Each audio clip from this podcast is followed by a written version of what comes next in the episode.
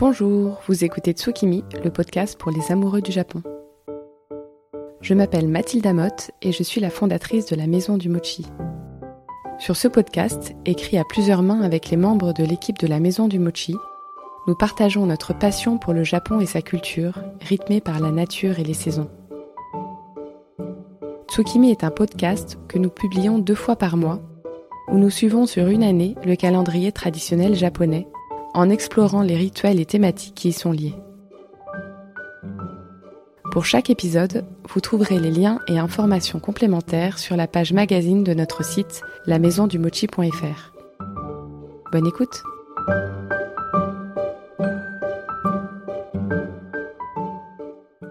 Dans ce deuxième épisode de Tsukimi et premier entretien, j'ai eu la joie de recevoir Laure Kie. Laure est autrice de nombreux livres de cuisine japonaise.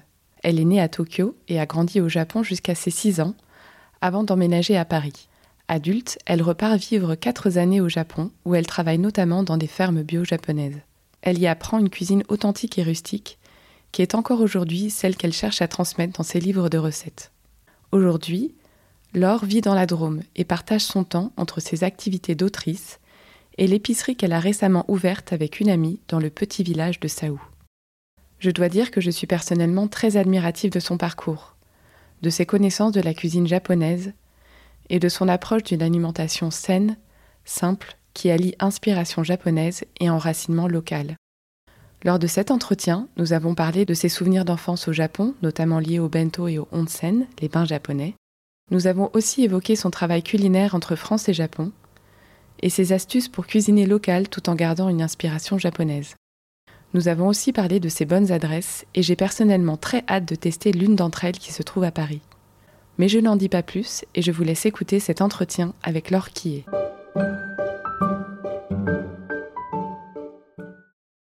Bonjour Laure. Bonjour Mathilda.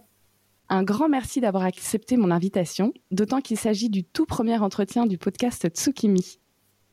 Pour commencer, pourrais-tu te présenter en quelques mots? Alors je suis donc euh, Laure, euh, Laure donc j'ai euh, j'ai une mère japonaise et, euh, et, un père français, donc je suis euh, de ces deux cultures et je suis autrice donc de d'ouvrages de, cuisine japonaise. J'ai grandi au Japon et j'ai j'ai toujours eu en fait cette passion de la cuisine qui m'a été transmise par par mes deux parents. aussi bien la cuisine lyonnaise par mon père que, que japonaise par ma mère. Donc c'est pas tout à fait les mêmes le même style, mais euh, mais c'est vraiment intéressant justement d'avoir un, petit peu ces deux euh, euh, ces deux façons de cuisiner qui sont qui sont très différentes. Oui, d'autant quand on, s'adresse à un public français comme tu le fais, une cuisine japonaise est ce que j'apprécie beaucoup, mais qui est pas du tout hors de portrait et, et déracinée de la France. tu essaies comme ça de faire plein de ponts entre les deux pays. Oui, pour moi c'est vraiment important et je pense que euh, le fait que tu, tu, le mentionnais, que j'habite dans la Drôme, euh, ça, ça, ça, apporte une difficulté euh, supplémentaire. Oui. Euh, le fait de ne pas avoir d'épicerie asiatique forcément à, à, portée de main. en dehors de Paris, c'est plus compliqué. Ça m'oblige aussi à comprendre ce que chacun peut, peut éprouver dans, dans, sa recherche de, de, de, produits japonais. Et du coup, ça m'oblige aussi à voir comment euh, comment apporter des alternatives euh, à certains ingrédients et me dire qu'on peut aussi faire une cuisine japonaise en ayant certains ingrédients qui sont plus locaux. Oui. Oui, c'est toute la clé, euh, j'imagine, d'autant quand tu, tu, habites voilà, au milieu de, de ta belle nature, mais pas si proche des, des points de produits japonais. du coup, tu l'as dit, tu as grandi au Japon jusqu'à tes 6 ans. dans quel lieu as-tu vécu? Alors moi, je suis née à Tokyo. Ma mère est, euh, est, de, est de, Tokyo. Euh, mais euh, quand j'avais six mois, on a bougé, à, on a déménagé à Kobe, euh, qui est plus au sud, dans le dans la région du Kansai. Et, euh, et c'est une une ville qui est assez multiculturelle. c'est un port où il y a beaucoup de il y a beaucoup de, de passages. Et, et c'est vrai que c'est une, une, une, ville qui est réputée au Japon pour être assez ouverte sur, sur l'extérieur. Et, euh, et donc j'ai grandi euh, dans, dans, dans, cette ville jusqu'à jusqu'à mes six ans. Et, et c'est marrant parce qu'on, quand j'étais petite, j'avais euh, justement cet accent du Kansai qui serait un peu l'équivalent de l'accent marseillais chez nous. Ah d'accord, donc assez fort, assez prononcé. Assez, fort et assez prononcé, oui. d'accord. Et quel souvenir as-tu de, de, Kobe les plus, les plus forts euh, du coup que tu, tu, en as peut-être pas de Tokyo toute petite si tu es partie assez vite. Oui, alors Tokyo j'étais vraiment trop petite effectivement, mais à, Kobe c'est euh, c'est là où j'étais à l'école maternelle. Et, euh, et moi mes souvenirs les plus marquants c'est les bento que me préparait ma maman. Parce que c'est vrai qu'il y a souvent dans les dans les écoles primaires il n'y a pas de cantine. Et c'est les mamans qui préparent les les bento qui sont donc ces gamelles japonaises dans lesquelles il y a un repas complet Mm, mm. hyper bien présenté, super joli. Voilà, c'est toujours très très bien présenté. C'est euh, en fait quand on est enfant et qu'on ouvre euh, pour l'heure du déjeuner le, le, bento de sa maman, c'est toujours un c'est toujours une surprise et c'est c'est euh, c'est vrai qu'il y, y, a déjà le fuloshiki qui est ce, ce tissu qui recouvre euh, qui recouvre les bento qu'on ouvre et euh, et donc quand on ouvre le couvercle du bento, il y a toujours cette surprise du, du repas et et ça c'est vrai c'est un c'est un plaisir. Après, je, je, en rentrant en France, euh, quand j'ai eu 6 ans, euh, j'étais à Paris et je me suis retrouvée à la cantine euh, à l'école. Ah oui. Et, là, j'ai eu un petit peu plus de mal, c'est vrai. Ah, J'imagine, et c'est vrai que j'avais jamais pensé le bento de cette manière, c'est-à-dire comme cadeau, enfin un geste d'amour d'une maman à son enfant ou d'un papa si c'est lui qui l'a préparé. Mais, mais c'est vrai que c'est trop mignon ça. J'avais jamais pensé le, le, bento comme ça. Euh, mais c'est vrai que c'est un peu son, premier emploi, quoi, comme tu le, comme tu en parles. Oui, c'est ça, c'est exactement ça. C'est, euh, c'est vraiment, il y a une attention euh, qui est portée par par la mère qui prépare ça. Et c'est vrai qu'en général, quand on est enfant, on le reçoit vraiment de façon, enfin, ça fait vraiment le lien mmh. entre l'école et la maison. Et il y a toujours une petite pensée, voilà, justement pour c'est tellement plus fort que, nos goûters. Là, moi, ce matin même, je remplissais les boîtes de goûters de mes enfants. Euh, malheureusement, euh, j'avais pas eu le temps de cuisiner des, bons goûters pour ce, week-end, donc c'était des, gâteaux achetés, quoi. Et c'est tellement plus faible euh, le message d'amour, en effet, qu'on envoie par ce bien-là. Heureusement, c'est pas le seul, mais c'est vrai que c'est hyper fort cette idée de bento comme comme surprise, encouragement pour pour les enfants qui passent la journée à l'école, quoi. C'est trop mignon. Et donc, euh, ensuite, tu as parlé de ton arrivée en France euh, à la cantine, notamment un peu brutale. Euh, donc, tu es arrivée et, en France donc, à tes 6 ans. Et comment tu as vécu ce changement de culture et de pays?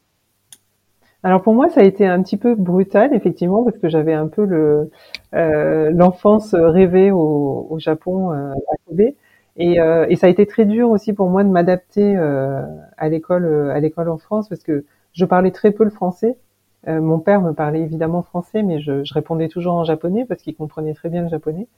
Et j'ai dû, euh, j'ai dû apprendre euh, très rapidement à, à m'adapter.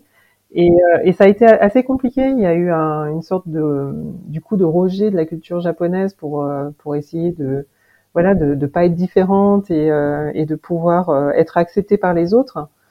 Et, et, finalement, je me suis rendu compte bien des années plus tard que, euh, que c'était quand même une richesse d'avoir ces deux cultures. Mais sur le moment, je trouvais que c'était euh, c'était vraiment très très compliqué. Tu te sentais trop étrange euh, au milieu de voilà d'une d'une classe de petits Français qui t'accueillaient pas avec ta ta différence quoi. Oui, voilà, c'est ça, parce qu'en fait, les enfants sont assez durs entre eux, hein, finalement. Dès qu'on est un peu différent, on est mis de, on est mis à l'écart. Et, et c'est vrai que ça avait été mon cas parce que je je comprenais pas tout. oui, oui y avait une barrière de la langue. Et tu es arrivé du coup en CP en plus? Oui, je suis arrivée au milieu du CP, donc euh, l'année avait déjà commencé. Et, euh, et ça a été euh, ça a été assez difficile et je, je pense qu'en fait il y a eu un petit déclic aussi quand ma mère est venue euh, c'était pour des activités je me rappelle on avait à l'époque école le samedi matin et, et ma mère avait proposé de faire des petits ateliers de origami à la classe et donc finalement, c'est vrai que c'est en, en, apportant un petit peu de culture euh, japonaise à l'école que les gens, euh, enfin les euh, mes camarades de classe avaient commencé à s'intéresser vraiment à la culture japonaise. À la culture, ouais. Oh, bah c'est chouette qu'elle ait pu faire ça parce que c'est vrai qu'en plus pour des enfants en CP, c'est génial. L'origami, ça a dû vraiment leur plaire. Oui, puis c'était complètement nouveau. C'est vrai que à l'époque, il y avait il y avait pas cette connaissance de la culture japonaise comme il y a aujourd'hui. Hmm. déjà à travers les mangas, à travers plein de dessins animés. Euh, tous les jeunes en fait sont maintenant plus euh, au fait de tout ce qui tout ce qui a rapport au Japon. Oui, tu dirais qu'aujourd'hui, on connaît plus la culture japonaise qu'on le connaissait à l'époque quand toi tu es arrivé en France. Ah oui, beaucoup plus. Parce que moi, je pense que déjà à mon époque, il devait y avoir aucun livre de cuisine japonaise en, en, français ou, ou, en tout cas très peu qui étaient peut-être des, des, livres de cuisine qui étaient traduits. Mais mais c'est vrai que c'était c'était une, une période où voilà on, on avait ça, ça nous paraissait vraiment lointain le ah Japon. Et tu dirais que ce rapprochement entre France et Japon, du coup, euh, s'explique parce que, euh, pour quelle, de quelle manière c'est une histoire d'amour euh, unique entre France et Japon, ou est-ce qu'à ton avis, c'est la France qui s'est plus ouvert au reste du monde? Qu'est-ce que, comment toi tu, tu l'analyserais? Moi, je pense que ça va vraiment dans les deux sens. Il y a déjà la, le, rapprochement par par la gastronomie. Hein. C'est vrai que dans, dans les deux pays, c'est ça a une importance qui est qui est telle dans la culture que et dans le quotidien de aussi bien des Japonais que des Français, que finalement on se rejoint beaucoup sur euh, autour de la cuisine. Mais après, mm. c'est vrai qu'il y, y, a tout le reste. Je pense qu'il y a vraiment une fascination réciproque euh, pour euh, pour la culture de l'autre et euh, euh c'est aussi bien par par les arts que par les arrangements floraux, par la peinture et, et, maintenant justement par par les mangas. Mais c'est somme toute assez récent, puisque toi, tu as pu vivre la différence, quoi. Oui, c'est assez, c'est assez récent. Alors avant, c'était vraiment sur la culture plus traditionnelle. Et, euh, et après, le Japon a beaucoup, euh, euh a beaucoup œuvré pour, euh, pour faire connaître sa culture plus pop, euh, plus manga et ce qu'ils appellent la, la soft power. C'est, c'est, c'est, cette façon de, de répandre la culture japonaise plus chez les jeunes par le biais justement de la lecture. Qu'ils ont super bien réussi d'ailleurs. Parce que c'est vrai qu'il y a énormément de jeunes euh, aujourd'hui qui sont, qui sont fans du Japon, beaucoup plus que, que de, de personnes, euh, mettons, entre trentaine, quarantaine, euh, la vingtaine, même dizaine, ils sont vachement plus fans de Japon, quoi. C'est impressionnant. en mm. fait, je me rends compte que dans, dans mes lecteurs de mes livres de cuisine, surtout les jeunes qui, voilà, qui en sont friands. Ah, génial. Euh, les voilà les personnes qui ont mon âge, euh, ils vont elles vont me dire ah bah c'est pour euh, c'est pour mes enfants. Enfin, ce qui est rigolo, c'est que par exemple, nous, on a une petite page TikTok de la maison du mochi, et c'est vrai que je suis impressionnée de la de la connaissance dans les commentaires de la culture japonaise qu'on peut avoir. TikTok étant beaucoup plus jeune qu'Instagram, par exemple et qu'il y a des hum, autour par exemple des termes plus spécifiques, euh, je suis parfois euh, impressionnée par les hum, par les retours assez précis et je me rends compte que le public jeune est assez euh, calé en, en, culture japonaise quoi. Ah oui, ils sont extrêmement calés, ils sont extrêmement calés et ça fait plaisir. Ouais, ouais. Mais revenons à la petite fille que tu étais. Quand tu es arrivée en France, qu'est-ce qui t'a le plus manqué du Japon? À part le, à part le, les bento et la, et la nourriture en général, c'est vrai que c'est c'est euh, je, je, je, pense qu'en fait on est on est très imprégné euh, de tous les goûts euh, et les saveurs de, de notre enfance. Mais à part ça, c'est les bains. Les bains. Ah oui, Les, bains, les bains, les, les onsen, donc ils sont ces, ces sources thermales volcaniques. Enfin, c'est vraiment quelque chose de très fréquent et dans, dans toutes les maisons japonaises aussi, il y a toute la culture du bain. Mm. Euh, on prend des bains en famille, enfin on fait on fait euh, couler un bain pour toute la famille et après évidemment chacun se lave à l'extérieur avant de rentrer dans le bain mais toute cette culture du bain c'est quelque chose qui euh, qui réchauffe vraiment et qui qui, qui, procure un bien-être, je trouve que j'ai du mal à retrouver ici. Ah oui, oui, c'est vrai que moi, par exemple, en tant qu'étrangère, j'étais vraiment très décontenancée la première fois que j'ai été dans un onsen parce que tout était étrange pour moi. Donc j'imagine euh, combien euh, ça devait être difficile en France de retrouver parce qu'il n'y a pas d'équivalent. Est-ce que pour ceux qui ne connaissent pas, tu pourrais expliquer assez brièvement un peu euh, quand on rentre dans un, onsen, qu'est-ce qu'on, qu'est-ce qui va se passer? Puisque c'est vrai que ça peut, si on ne connaît pas, paraître très étrange. Alors, a, c'est, vrai que c'est très codifié. Hein, il y a quand même des règles à, respecter. Euh, il faut. alors, d'abord, on passe au vestiaire, on, on, va se déshabiller. Après, on va, on va arriver complètement nu dans le euh, dans dans l'espace douche. Donc on, on, va on va bien se savonner, on va on va se doucher, on va se laver avant de rentrer dans le bain et et, euh, et en fait ces ces ces onsen sont en général très chauds et c'est vrai qu'on peut être assez décontenancé quand on arrive euh, et qu'on qu'on qu'on essaye de rentrer la première fois dans un bain parce que euh, on peut tout de suite enlever le pied, se dire mais non mais c'est brûlant, je vais jamais pouvoir y arriver. en fait, il faut y aller petit à petit. En général, on, on, on peut s'aider aussi d'un. Il y a, y a, des euh, il y a des bacs en bois qui sont disponibles où on peut mettre un petit peu d'eau froide et euh, et puis s'asperger d'eau froide de temps en temps pour pouvoir y aller progressivement. Mais c'est vrai qu'après une fois qu'on rentre dedans, on a l'impression que le temps euh, s'arrête un petit peu, qu'on qu'on on se retrouve vraiment hors du temps et, euh, et surtout, on, on, délaisse un petit peu tous ces, euh, tous ces soucis et, euh, et euh, on a vraiment ce sentiment de bien-être qui, euh, qui est très très agréable. Et ça, c'est c'est ce, contexte déjà de laisser tous ces, toutes ces affaires et devenir nu. Et puis aussi la chaleur du, du bain qui fait ça, qui fait cet effet un petit peu choc, qui fait qu'on laisse tout derrière soi. Oui, je pense. Je pense qu'il y a aussi le fait de se laver. Il y a un côté euh, je pense qu'il y, a beaucoup de choses et, souvent en fait euh, ces rondes scène euh, sont dans des euh, dans des auberges traditionnelles où il y a on y va pour le week-end. Donc c'est c'est aussi un petit voyage qu'on entreprend pour pour aller dans les dans les sources thermales. Donc il y a un petit peu de tout ça à la fois, oui. Mmh. Ça, c'est ce qui te manquait petite fille, mais peut-être toujours aujourd'hui. Et aujourd'hui, qu'est-ce qui, que tu dirais qui te manque le plus du Japon?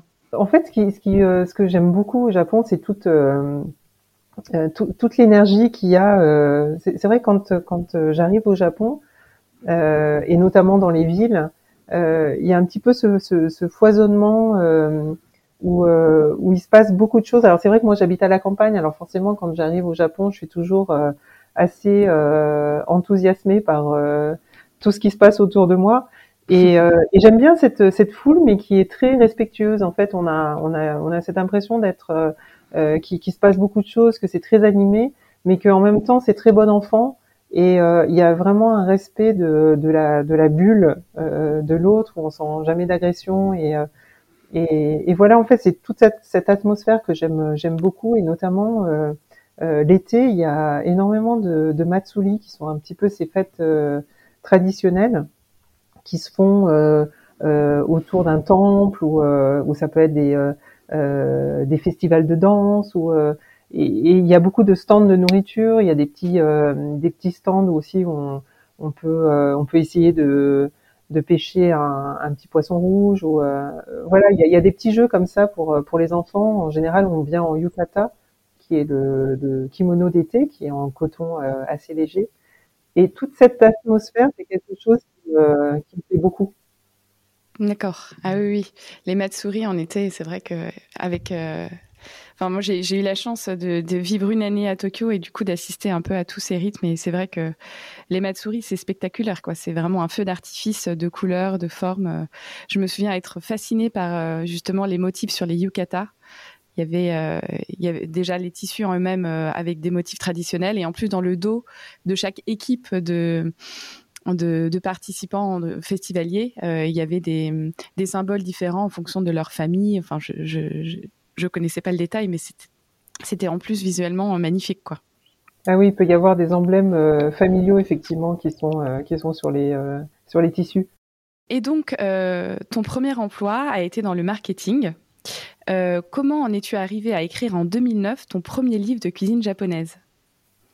Alors, je dirais que le point de départ, ça a été euh, le, la décision de prendre une année sabbatique. Et, euh, et en fait, avec euh, avec mon compagnon à l'époque, on a on a décidé de de sillonner l'Asie. Euh, et, euh, et, moi, j'avais cette passion de, de, de la cuisine, donc j'avais j'avais décidé de, de, prendre des cours de cuisine et euh, d'écrire un blog autour de la, de la cuisine asiatique. C'était le bon temps des blogs.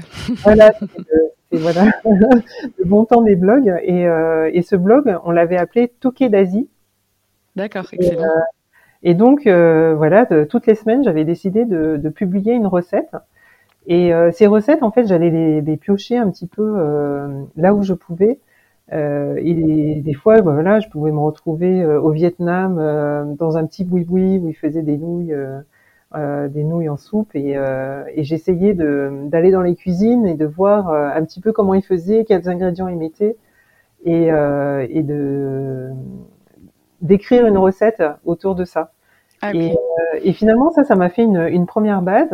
donc, on, on, est allé dans plusieurs pays d'Asie du Sud-Est. On est allé en Thaïlande, on est allé au Cambodge, au Vietnam, et on a passé quelques temps en Chine aussi.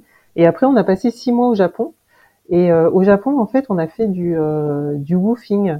Alors le, le woofing, c'est un, c'est, une association australienne à la base euh, qui permet en fait de, d'aller travailler dans des fermes biologiques euh, et on, on, travaille gratuitement pendant 5 heures par jour à peu près. Et en échange, euh, les familles nous euh, logent et nous nourrissent.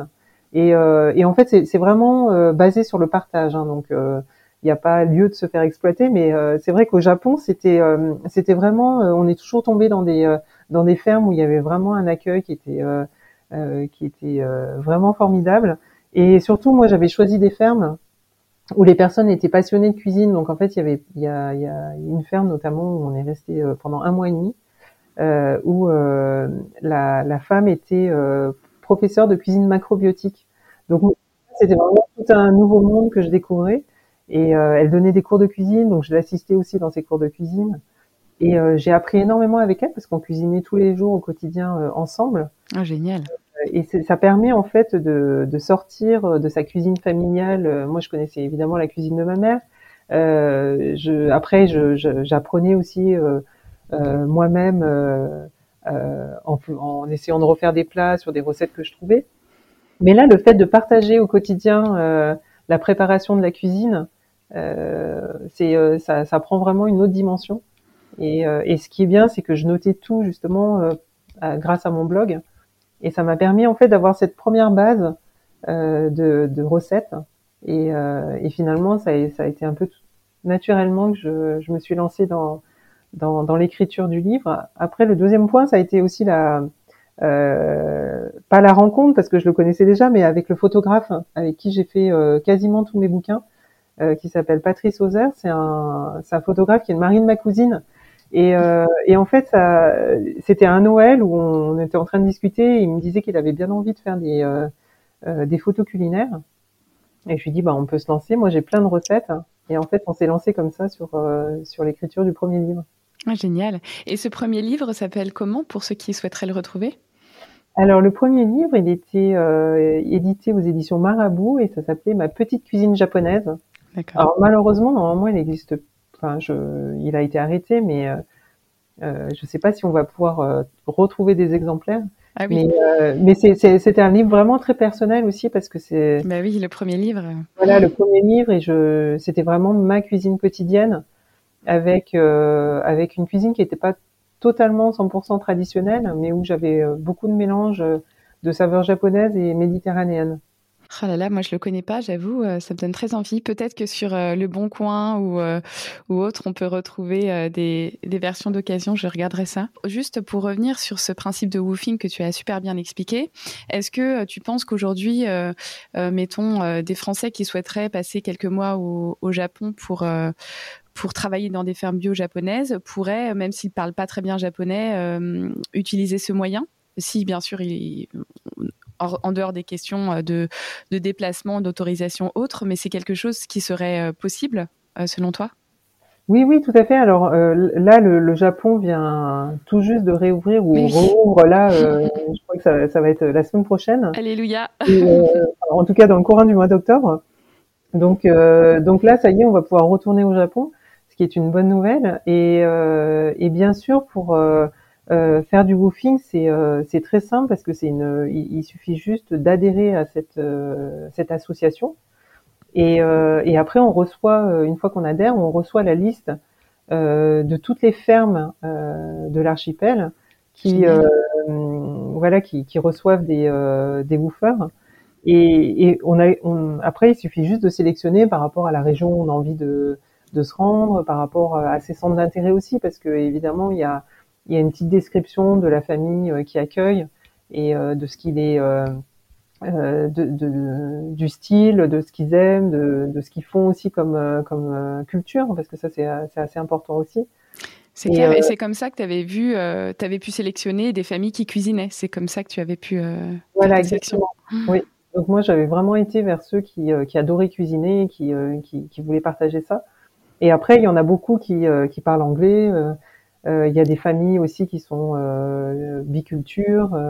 Mm. on a été dans des familles où lui était américain et elle japonaise. Enfin, donc il y a, y, a, des gens qui parlent qui parlent très bien anglais et qui et qui accueillent tout, tout, type de personnes. Et ce qui est ce qui est aussi très appréciable, c'est qu'on euh, c'est très international, c'est-à-dire qu'on peut se retrouver avec d'autres euh, personnes qui font du roofing en même temps euh, et qui vont être d'autres nationalités, donc ils peuvent apporter aussi d'autres cultures. Hmm. Et disons que ça pourrait être une formule de vacances euh, autre que juste visiter des lieux culturels du Japon. Ça pourrait être une formule de vacances différente, quoi, d'aller faire un mois de woofing quelque part au Japon, quoi. Exactement. Et puis en plus, ça, ça, permet vraiment de vivre avec une famille japonaise. Donc ça, c'est euh, c'est quand même très riche. Et euh, le, deuxième avantage, évidemment, c'est qu'on dépense euh, zéro. Enfin, c'est ah voilà, c'est en dehors du trajet. En fait, vous êtes nourri, logé, blanchi, c'est ça? Peut-être pas blanchi, si? Pour... Ouais. Et en, en, échange de services, ben, de culture là, pour les fermes bio, quoi. Voilà. Donc en général, on travaille, euh, on travaille la terre. Mais moi, j'avais, j'avais été aussi dans une dans une famille qui entretenait des chemins euh, forestiers. Donc euh, donc voilà, c'était ah différent, mais c'est très varié. Il y en a qui tiennent aussi des salons de thé ou ça peut être ça peut être très différent et c'est c'est vraiment enrichissant. Après, il y a juste le, le problème du visa. Parce qu'au Japon, il y a un visa, enfin, on peut, on peut y aller sans visa pendant trois mois. Mais si on veut rester au-delà de trois mois, là, euh, il faut il faut avoir un visa. Et euh, il y a des visas qui sont très euh, faciles à obtenir pour les jeunes qui ont moins de 30 ans. Je ne me rappelle plus du nom du visa, mais voilà, c'est quelque chose qui est, qui est très courant. Euh, par contre, voilà, si on a plus de 30 ans, on, pourra rester trois mois, mais pas plus. C'est déjà, bien. ah, c'est génial, ça me donne vraiment trop envie d'y aller. je vais regarder cette liste et d'ailleurs, je, je, mettrai dans l'article dédié de l'épisode un lien vers, euh, vers le woofing, comme ça, ce sera aussi simple pour euh, si, euh, si les auditeurs souhaitent adhérer et voir la liste des destinations au Japon. Mais donc revenons à nos moutons et à toi Laure. Euh, ta maman est japonaise, ton papa est français. Euh, comment se passe en toi ce partage des cultures? Te sens-tu euh, plus d'une culture ou de l'autre Es-tu ambivalente Comment est-ce que tu te décrirais par rapport à ça? Alors déjà, ça dépend où je me trouve finalement. quand je suis en France, évidemment, je me sens plus japonaise. quand je suis au Japon, je me sens beaucoup plus française. Donc euh, c'est assez euh, c'est assez difficile à définir parce que c'est euh, c'est vrai que je, je, je suis vraiment euh, issue des deux cultures. Maintenant, je me sens un peu plus française maintenant parce que ça fait quand même plusieurs années que j'habite j'habite en France. je maîtrise parfaitement la langue française, enfin à peu près. Alors que alors que la, la langue japonaise, j'ai j'ai quand même plus de mal. Euh, j'ai pas fait toutes mes études en japonais, donc j'ai un, j'ai un japonais qui est assez limité. Donc forcément, je, je, suis plus à l'aise euh, avec la culture française, mais en même temps, là, je, je, me plonge tellement dans la culture japonaise à travers mes livres ah oui. euh, que j'ai, euh, euh voilà, j'ai toujours cette, cette attache qui est vraiment très très forte, et, et, et, je, et je, pense qu'au fond de moi, c'est quelque chose qui est vraiment très très imprégné. Bah, c'est vrai que ça donne la sensation, en tout cas, vu ton parcours, que c'est voilà, tu, tu, vis en France et tu as pleinement embrassé la culture française, mais le Japon est au cœur. C'est ton cœur. Euh, voilà, euh, exactement. Ouais. Ouais, et c'est euh, et, je, trouve ça chouette de pouvoir combiner les deux finalement. Ah oui, oui, bah c'est très riche. En tout cas, moi je suis pas du tout japonaise pour le coup, mais les mm, entre les deux pays, bah, tu parlais de la passion mutuelle entre France et Japon, c'est extrêmement riche de faire des associations puisqu'il y a des nouvelles choses qui, qui en naissent et et l'un euh, ne rejette pas l'autre, évidemment. Entendu pour cette question, merci. Euh, aujourd'hui, donc, tu vis en, France et je te sais très attentive à une alimentation bio, locale et de saison. Euh, comment arrives-tu à concilier ces exigences et le fait de, cuisiner à la japonaise? Quels conseils aurais-tu à nous donner pour cuisiner sans culpabiliser justement entre cette idée du Japon qui est à l'autre bout du monde? Comment voilà comment concilier toutes ces, tous ces éléments-là? Oui, alors c'est vrai que c'est une question qui est, euh, qui est importante pour moi. Et, euh, et finalement, je me rends compte que je euh, que j'essaye de d'ouvrir en fait la cuisine japonaise à quelque chose de plus local justement. Et c'est euh, pour moi, c'est c'est vraiment très important de de pas être dans la recherche à tout prix de de tous les ingrédients japonais parce que on n'est pas au Japon et, euh, et qu'on peut pas faire exactement comme là-bas. Mais, euh, mais on peut tout à fait cuisiner japonais en, en, en adaptant euh, aux ingrédients euh, aux ingrédients d'ici. Et euh, par exemple, enfin, je, là, j'ai découvert il y a pas très longtemps, enfin, j'ai redécouvert le cresson, par exemple. là, je donne un exemple concret, mais pour moi, le cresson, c'est un petit goût de wasabi et, euh, et c'est vrai que je, je, en France, je suis un petit peu frustrée parce que quand on, on connaît le wasabi au Japon, qui est euh, cette racine fraîche, euh, qui est euh, qui est très, euh, qui, qui, a un, qui a un goût qui est qui est particulier, qui qui est pas aussi piquante que celle qu'on peut trouver en pâte en tube ici.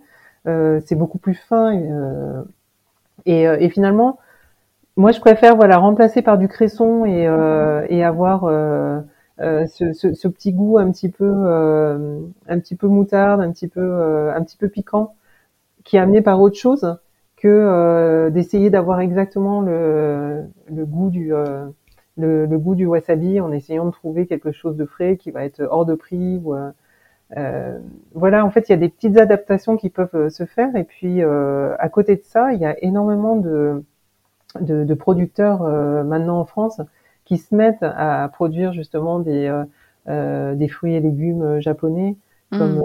le shiitake par exemple, qui est un champignon que, que j'aime beaucoup, qui s'appelle aussi l'antane chêne. C'est c'est maintenant un, un produit qu'on trouve beaucoup dans les magasins bio. Et, et, par exemple, moi, dans la Drôme, j'ai un, j'ai un producteur qui est dans le village à côté et euh, qui nous livre à l'épicerie deux fois par semaine. Ah, génial. Euh, des shiitake frais. Et c'est vrai que maintenant, j'ai l'impression que tout le village s'est mis au shiitake parce que je donne des petites recettes euh, pour pour les cuisiner. Et, et voilà, il y a, voilà, il y a de plus en plus d'ingrédients comme ça qu'on peut qu'on peut trouver localement et euh, qui nous permettent de, de, cuisiner japonais justement sans culpabiliser. C'est une super idée pour le, le cresson euh, et le wasabi. C'est vrai que en plus il y a des cressonnières qui se développent partout en France. C'est c'est beaucoup de cressonnières ont été abandonnées et sont reprises et remises au goût du jour, euh, notamment tout près de chez moi par exemple. C'est le cas d'une. Donc euh, c'est c'est vrai que j'y avais pas pensé, mais c'est une super idée. Merci beaucoup. moi je mets par exemple dans les makis, dans les chirashi. Mais oui. Et ça a ce petit côté frais euh, qui, euh, qui, est, qui, est, un peu croquant aussi, qui, mm -hmm. qui apporte vraiment une touche euh, très, très sympa. Mm -hmm. Super idée. Quel est le produit d'origine ou d'inspiration japonaise dont tu ne pourrais pas te passer s'il y en avait un? Alors moi, je suis une, une fanatique du shiso. Euh, mm. Le shiso, c'est une plante aromatique euh, qu'on appelle ici la bon. Et euh, on le retrouve un peu euh, sous une forme euh, légèrement différente, mais en, en, dans la cuisine vietnamienne, ça s'appelle tito. Et, et, et vraiment, ce, ce, cette feuille, donc c'est un aromate, hein, utilisé en aromate au Japon, ça donne un, un goût parfumé qui, est, qui est vraiment extraordinaire. Et, et moi, j'ai du mal à m'en passer. Alors, j'en fais pousser chez moi, donc ça, ça, ça pousse très bien.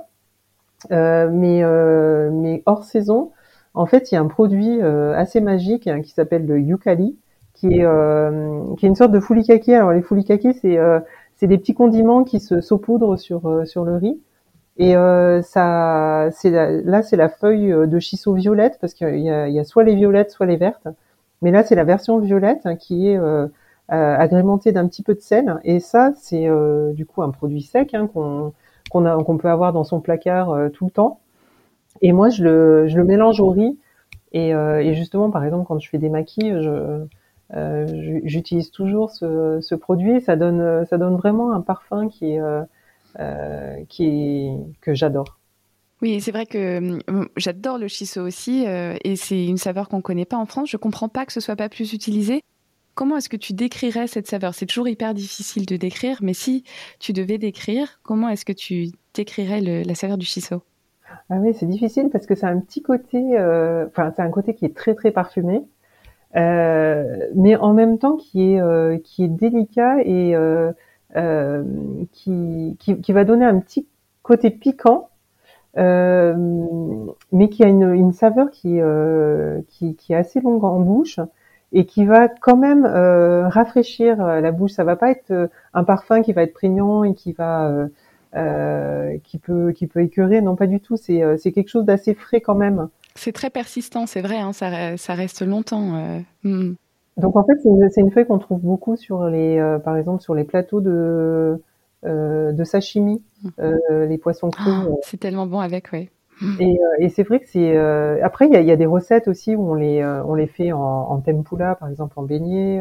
Enfin, ça se marie à peu près avec avec tout, je trouve. Oui, par exemple, on a mis Juliette aussi de la cabane à plantes avec qui je, on travaille avec la maison du mochi. Euh, elle, elle, elle fait aussi du gomasio avec du shiso qu'elle fait sécher dans son séchoir. Ah, oui. Et c'est une super manière aussi de garder cette saveur hors saison shiso. ça marche très très bien. Ah bah voilà, c'est un peu comme le yukali euh, dont je, je parlais tout à l'heure. C'est un furikake, ouais. Bon, ça ajoute du sel euh, dans la formule euh, mais c'est vraiment euh, super bon. En tout cas, le sien, il était délicieux. On avait bien cette saveur de shiso. Et donc, pour poursuivre, au Japon, donc là, plongeons dans le Japon et ses saisons, qui est la thématique en particulier de notre podcast. Au Japon, on vit de manière très intense le passage des saisons, euh, même davantage qu'en France. Euh, comment expliques-tu cet amour euh, des Japonais pour les saisons? Alors, je pense que c'est un, climat où les saisons sont particulièrement marquées. Et, en fait, il y a au Japon une, culture du, une, sorte d'admiration de la nature. une vénération de la nature qui est aussi liée à la religion, le shintoïsme. Et, euh, et, et, finalement, on fait, on fait très attention à, à, toute la saisonnalité euh, par, euh, euh, par exemple, on, on, appelle ça le hanami, mais c'est le, c'est le, l'observation des, des fleurs.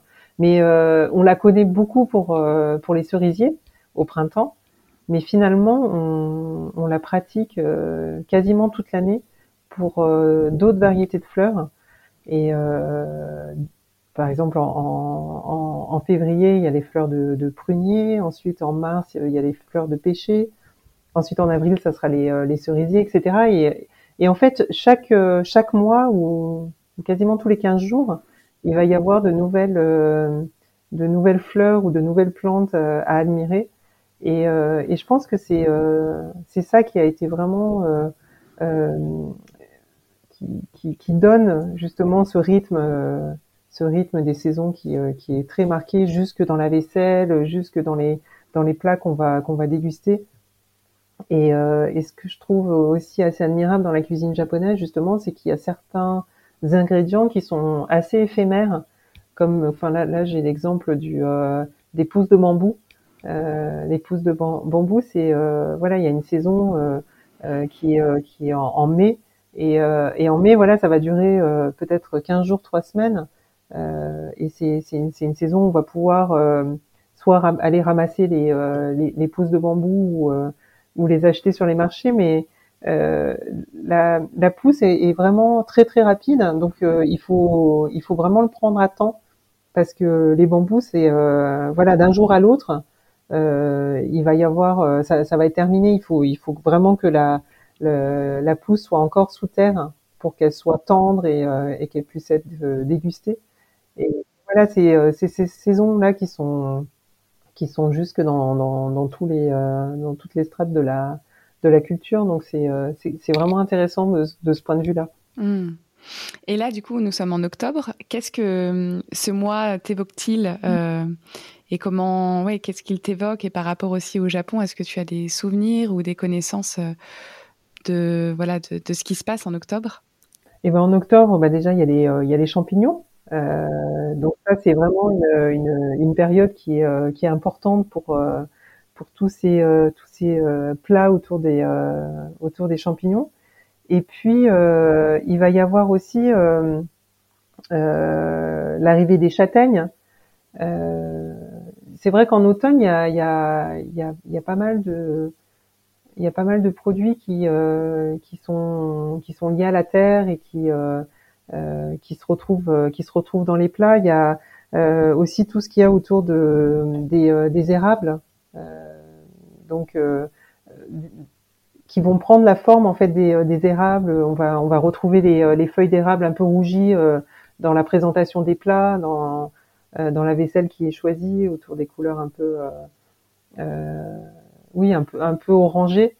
Et, et c'est une, une saison qui est vraiment très qui, qui rentre lentement dans le dans, dans l'hiver avec l'arrivée des des, des marmites aussi qu'on va commencer à, à, déguster. Parce que la saison d'été étant très très chaude et très humide, il y a des, il y a des plats qui sont assez typiques de l'été. Et, euh, et, finalement la, le mois d'octobre c'est un peu la période de transition, c'est la c'est la fin des, euh, des, typhons en septembre où il y a beaucoup de pluie et, euh, et voilà l'arrivée de l'automne c'est une, une saison qui est très douce, qui est très agréable au Japon. Et est-ce que tu aurais euh, un, un, plat que tu aimes cuisiner en cette saison? Alors moi, il y a un plat que j'aime beaucoup qui est le chawanmushi. Euh, et en fait, le en fait, c'est euh, c'est c'est euh, c'est un flan euh, à la japonaise, mais qui a un flan qui a une texture qui est vraiment très euh, euh, très spécifique parce que c'est c'est un flan qui est très très léger parce que les œufs sont mélangés à du bouillon d'ashi, qui est le, le bouillon à base de à base de bonite euh, séchée ou de ou de d'algues kombu. Et, euh, et en fait après on peut euh, on peut mettre un petit peu ce qu'on veut euh, à l'intérieur comme garniture. Euh, donc selon les saisons, il va y avoir certains certains ingrédients. Donc c'est vrai qu'en automne par exemple, on va on va mettre aussi des, des petites graines de ginkgo Mmh. Euh, qui sont euh, qui, qui, qui, se mangent au Japon. La petite surprise au fond du shawanmushi. Voilà, exactement, la petite surprise au fond. Et en fait, c'est un, un flan qui est cuit à la vapeur. Mushi, en fait, ça veut dire vapeur en japonais. Et, euh, et voilà, donc ça c'est une une recette qui est qui est vraiment très très agréable à déguster et qui en général se peut se déguster à la fin d'un repas pour voilà, euh, c'est léger, ça glisse tout seul et c'est euh, euh, voilà quelque chose qui qui qui est goûtu et qui qui est joli en plus. Mmh. Ah moi j'adore, j'ai des souvenirs de dingue de shawanmushi au Japon. Et à savoir que c'est vrai que en gros le, principe du shawanmushi c'est de flirter avec la limite de coagulation de l'œuf pour que ce soit en bouche enfin, comme un nuage ça fond tout de suite et ça se dissout même si ça a la texture flan. Exactement. Alors oui, c'est pour ça que la cuisson est vraiment importante. Et il y a une astuce aussi à connaître, c'est qu'il faut, euh, quand on mélange les œufs avec euh, le bouillon euh, et qu'on l'assaisonne, après, euh, il y a un petit peu de sauce soja. Euh, et je, je, peux donner la recette hein, du. Oh, trop chouette. et, et, en fait, il faut filtrer le, il faut filtrer ce, ce mélange euh, qu'il évite de faire des bulles à la cuisson parce que c'est vrai qu'en fait on aime bien euh, dans le chawanmushi un chawanmushi réussi c'est vraiment un, un, flan qui a euh, une surface très lisse et qui est pas de, de petites bulles qui vont surcuire un petit peu le l'œuf donc il faut que ça reste très onctueux et, et presque oui qui, qui se liquifie presque quand on va le prendre à la cuillère bah écoutez, euh, avec plaisir pour la recette et euh, du coup on la, on la mettra sur l'article dédié. Euh, merci beaucoup Laure. Euh, et d'ailleurs, si on veut une version végétale, j'y pense, mais euh, je, je n'ai pas testé dans cette version de shawanmushi, mais je suis certaine qu'avec de la farine de pois chiche, on peut, on peut jouer avec une texture comme ça très très douce, couleur aussi jaune, et arriver à quelque chose de chouette. J'essaierai de faire des tests de mon côté parce que c'est vrai que c'est euh, j'ai déjà fait en fait une tarte euh, une tarte à euh, citron et à la farine de pois chiche et il y avait cette texture de shawanmushi très onctueux, quasiment aérien. Donc ça peut peut-être être une alternative intéressante pour ceux qui qui veulent cuisiner que végétal. Ah bah oui, bah ça, ça m'intéresserait de savoir parce que ça m'intrigue. je vais faire le test parce que c'est vrai que, que j'y pense et je pense que ça fonctionnerait bien. Bref.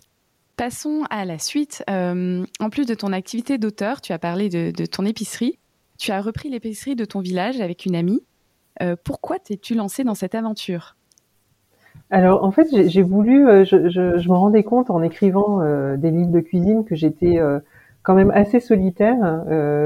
voilà, j'étais chez moi et j'étais très tournée vers le Japon.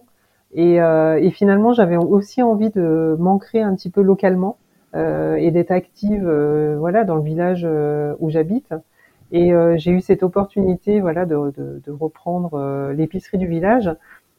et en fait, euh, cette amie avec qui donc est, qui est maintenant mon associée Magali, on est toutes les deux très très tournées vers la cuisine. Elle elle a, elle a, elle est, cuisinière de formation. Elle, elle, elle, tenait un traiteur pendant qu'on qu'on a repris cette, cette épicerie. Donc pour elle, les voilà, les produits, euh, la cuisine, c'est vraiment quelque chose de central. Hein. donc on se rejoignait vraiment là-dessus. Et euh, on avait vraiment envie de créer un, euh, une épicerie qui était aussi à notre image pour en faire quelque chose où on avait envie de concentrer un peu les, tous les tous les produits qu'on aimait beaucoup.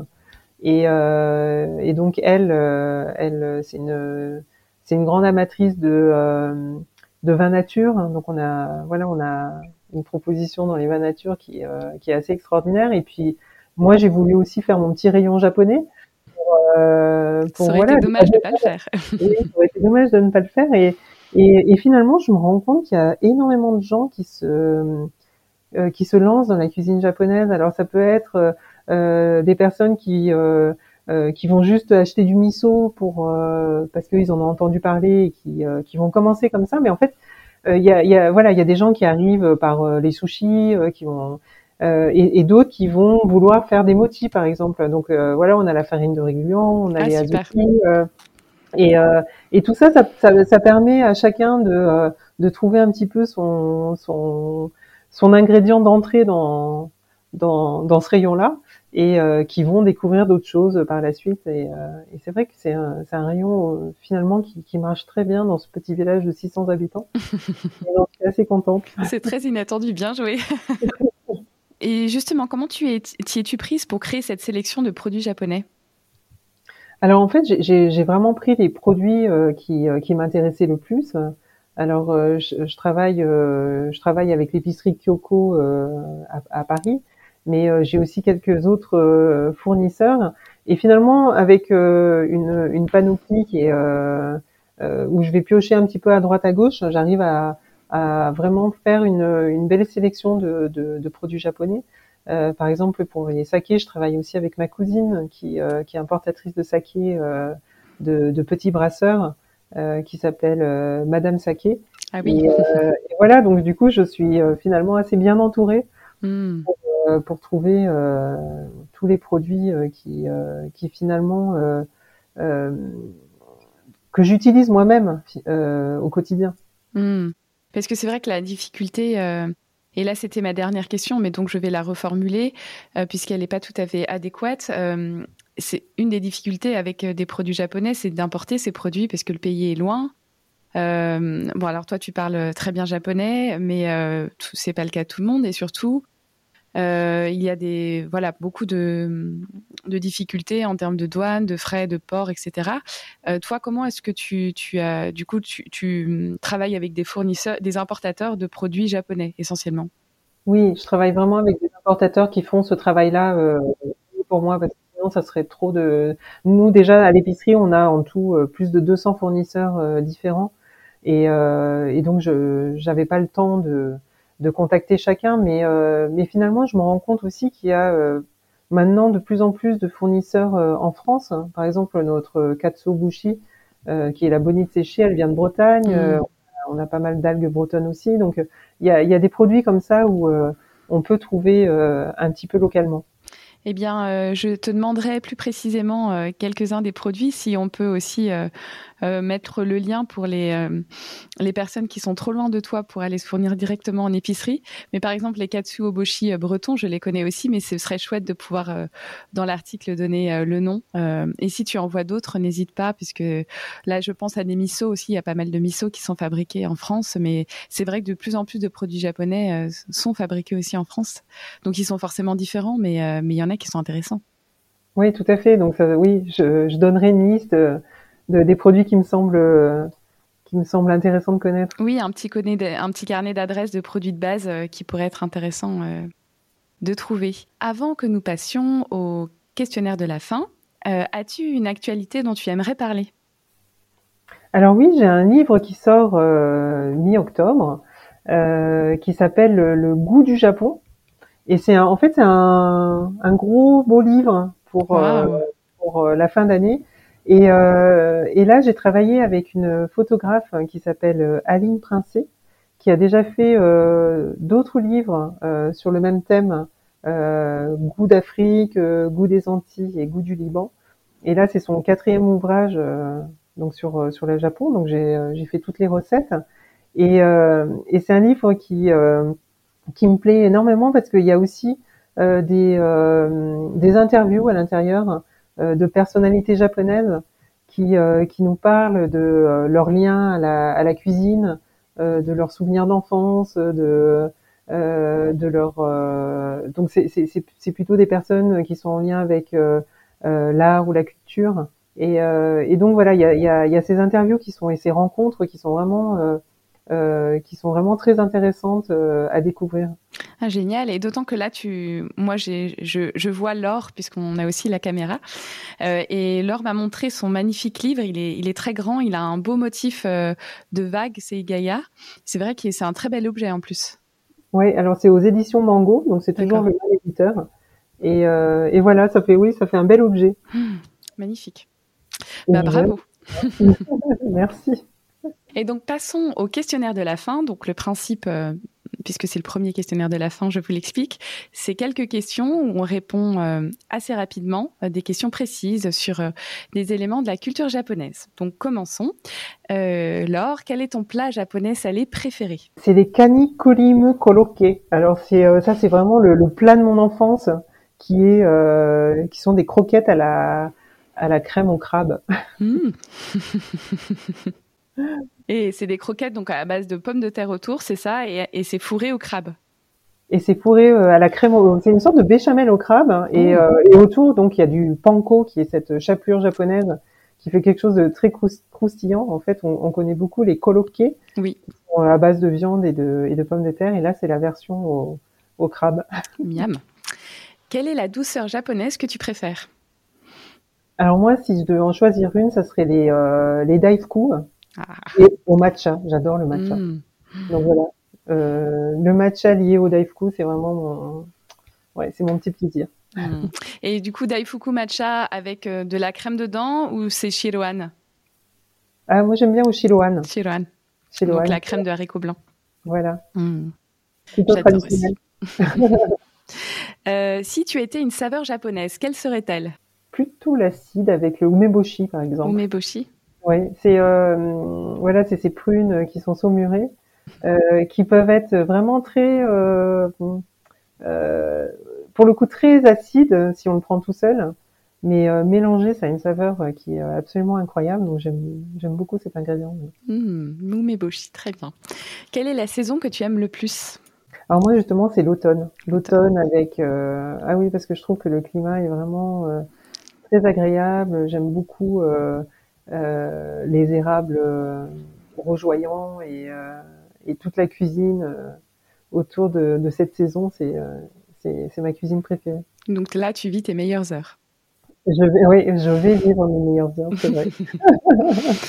euh, une bonne adresse autour du Japon en France? Tu en aurais une à nous conseiller? À chaque fois que je vais à Paris, euh, il y, a, y, a un resto que j'aime particulièrement pour euh, pour euh, la qualité des plats évidemment, mais pour euh, pour l'ambiance aussi. C'est euh, c'est un petit sushiya, donc un restaurant de sushi de poche qui s'appelle Michi, qui est rue Sainte-Anne. Et, euh, et, en fait, je, enfin, quand je dis pour l'ambiance, je, je, pense qu'il y en a qui peuvent y aller, qui seront déçus. Mais en fait, ça me donne, ça, ça, c'est pour moi, c'est vraiment le Japon. C'est-à-dire qu'il y a des, il y a des endroits comme ça où, en fait, on rentre, il y a le, il y a le cuisinier qui prépare ses sushis, et il y a juste un comptoir. Et, euh, et, en fait, la déco est vraiment très très sobre. Et euh, on peut trouver voilà ce genre de, de, de restaurant autour euh, de l'ancien marché aux poissons, par exemple à Tsukiji. Et, et, euh, et pour moi, c'est aussi ça l'ambiance japonaise. Trop bien. En plus, moi, je connais pas, donc je vais aller visiter d'ici très peu. Ça me donne super envie. Et aurais-tu aussi une bonne adresse au Japon pour ceux qui, qui là programment leur voyage, puisque le Japon est ouvert depuis peu? Alors là, moi, je pensais à une. Quand, quand j'étais à Tokyo, j'habitais dans un quartier qui s'appelle Kagurazaka, qui est un quartier assez traditionnel où euh, il y a encore des geishas, il y a euh, beaucoup de boutiques traditionnelles. C'est, euh, ça, ça, fait un petit peu, ouais, ça fait comme un petit village avec des, des ruelles très animées, beaucoup beaucoup de restaurants. Et il y a un restaurant que j'aimais où j'ai, enfin, j'aimais beaucoup l'ambiance de cette de cet endroit. ça s'appelle Cadeau, K-A-D-O, et c'est qui veut dire en fait coin, qui veut dire voilà, c'est une maison traditionnelle japonaise. Donc on on, vient pour euh, pour euh, manger un petit peu une cuisine euh, kaiseki mais assez simple. Hein. Donc c'est une, une, cuisine un petit peu gastronomique mais mais qui n'est pas excessive. Et et en fait c'est aussi l'ambiance de cette maison que j'aimais bien parce que voilà on se choses à l'entrée, on va manger sur des tatamis et c'est très feutré, très vraiment à la japonaise traditionnelle. Ça donne super envie aussi. Bon, c'est un petit peu plus loin que Nietzsche à Paris, pour moi en tout cas. Bien, merci beaucoup Laure pour euh, ces bonnes adresses et bons conseils et puis euh, voilà toutes euh, toutes les réponses que tu as apportées et tes souvenirs du Japon, c'était vraiment passionnant. Je me permettrai de te redemander par écrit les différentes adresses que tu m'as données, comme ça je pourrais les donner pour les auditeurs. Mais voilà, un grand merci à toi et puis bonne saison d'automne à la cueillette des champignons et sous, sous les beaux arbres orangés. Eh ben, merci beaucoup Mathilda pour cette voilà pour cette invitation pour euh, ce premier podcast. C'est un vrai honneur et, euh, et, avec plaisir pour toutes les adresses et, euh, et les recettes. Entendu, merci à toi. Au revoir Laure. Au revoir. Vous retrouverez les notes de l'épisode sur notre site internet lamaisondumochi.fr dans la partie magazine avec des liens vers les ressources dont je vous aurai parlé. Si vous avez aimé cet épisode et que vous souhaitez le soutenir, la meilleure façon de le faire est de lui mettre une note 5 étoiles sur Apple Podcast, avec si possible un petit commentaire, ce qui permettra de le faire connaître. N'hésitez pas non plus à le partager aux personnes qui pourraient être intéressées. Merci pour votre écoute et à très vite.